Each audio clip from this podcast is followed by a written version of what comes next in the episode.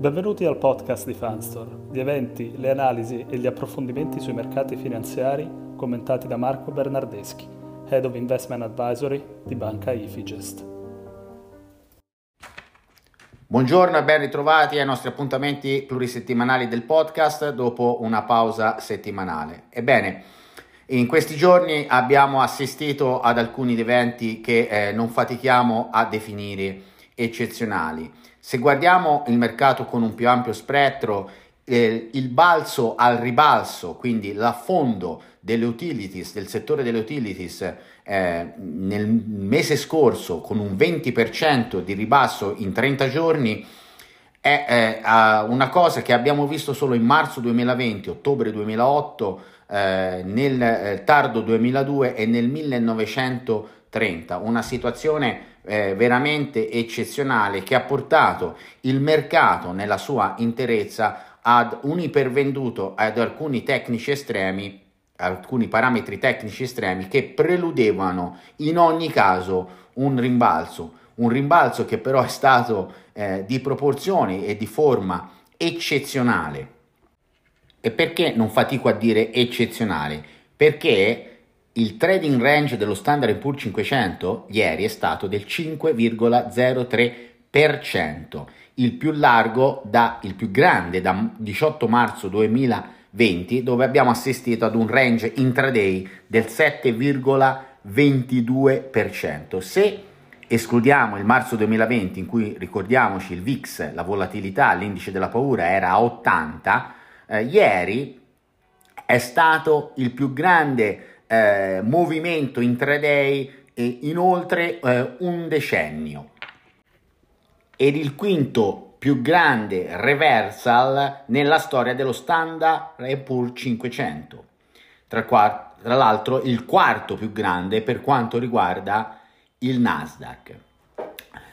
Ricordiamoci anche che dei livelli leggermente più alti eh, degli indici americani eh, presupporrebbero ulteriori acquisti da parte dei CTA. CTA sono quegli operatori, quegli hedge fund che tipicamente sono quantitativi e vanno ad acquistare barra vendere su determinati livelli eh, di prezzo. Quindi attenzione ai movimenti dei prossimi giorni perché potrebbero preludere ad ulteriori eh, rialzi eh, qualora il mercato avanzasse di pochi punti percentuali ulteriori. Inoltre, facendo riferimento a quello che abbiamo detto all'inizio, alla, deblac- alla debacle delle utilities, abbiamo però notato dei movimenti supportivi nel mercato eh, negli, nella scorsa settimana, negli scorsi dieci giorni, in quanto le small cap eh, stanno sovraperformando le large cap, gli home builders, quindi le azioni relative alle, alle case, alle costruzioni, stanno anch'esse sovraperformando il mercato. Inoltre le banche regionali, le regional banks americane, anch'esse sovraperformano il mercato nella sua interezza e questi sono di solito indicatori eh, prodromici ad ulteriori eh, rialzi del mercato o quantomeno un reversal di un certo eh, spessore. Lo stesso settore eh, ciclico per eccellenza, i financial, sta reggendo sui livelli di supporto, sta formando una base che può fornire un possibile eh, allungo nelle prossime settimane barra mesi. Il mercato si trova in una giuntura tecnica e macroeconomica importantissima e delicatissima, con i prezzi alla produzione che sorprendono al rialzo e quindi eh, preludono a margini aziendali eh, in restringimento e un rischio presente e eh, sostanziale di stagflazione. E dall'altra parte colli di bottiglia nella supply chain che si stanno allentando e quindi questo farebbe puntare ad un'inflazione nel proseguo dei mesi in ribasso. Ma perché il, il, mercato ha rimbalzato ieri di fronte ad un'inflazione in aumento? Beh, perché il dato di inflazione, se guardato nel suo, nel suo interno, non è cas- così stato così negativo come eh, ad una prima apparenza. Eh, infatti, se noi sottraiamo eh, il cibo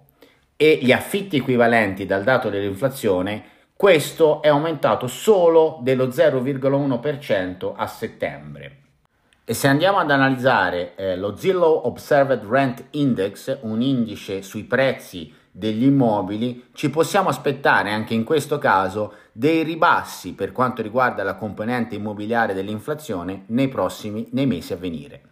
Ed anche seguendo la correlazione con l'ISM, il Manufacturing Price Paid Index, possiamo aspettarci un'inflazione eh, al ribasso nei mesi futuri. Grosso peso in questo eh, ambiente macro contastato avranno i dati eh, sulle trimestrali prossime e future che come diciamo da mesi saranno l'ago della bilancia per il possibile rimbalzo verso fine anno. Le due analogie che pesano sul mercato sono quelle relative al 2008 al, e al 1974-75. Nel primo caso il mercato ha proseguito con una pesantissima ban, ba, eh, gamba di ribasso, mentre nel secondo caso, dopo un double bottom, il mercato ha rimbalzato in maniera decisa eh, nei mesi eh, successivi. Quindi massima attenzione ai dati sugli utili e sui margini delle aziende nel corso delle prossime trimestrali e ulteriore grande attenzione al mercato obbligazionario che vede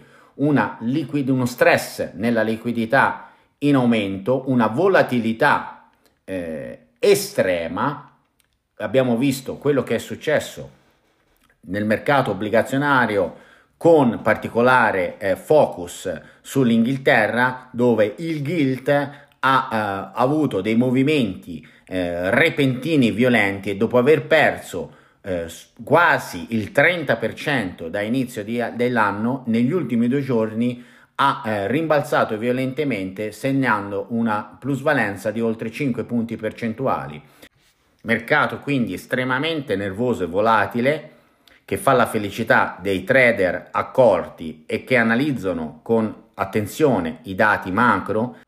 ma anche un mercato pericolosissimo che spazza via i trader improvvisati e eh, che si affacciano a questo mercato con poca eh, struttura alle spalle, in quanto proprio tale volatilità è sfruttata dagli operatori professionali per far saltare gli stop loss da parte eh, di altri attori e quindi andare a pescare nella rete i malcapitati che si vedono costretti a chiudere le posizioni data l'ampia volatilità e l'ampi movimenti di mercato e di prezzo al ribasso ed al rialzo. Bene, ci troviamo, ci vediamo, ci sentiamo lunedì prossimo per un'ulteriore analisi ed approfondimento sul mercato. Un saluto a tutti e buon weekend.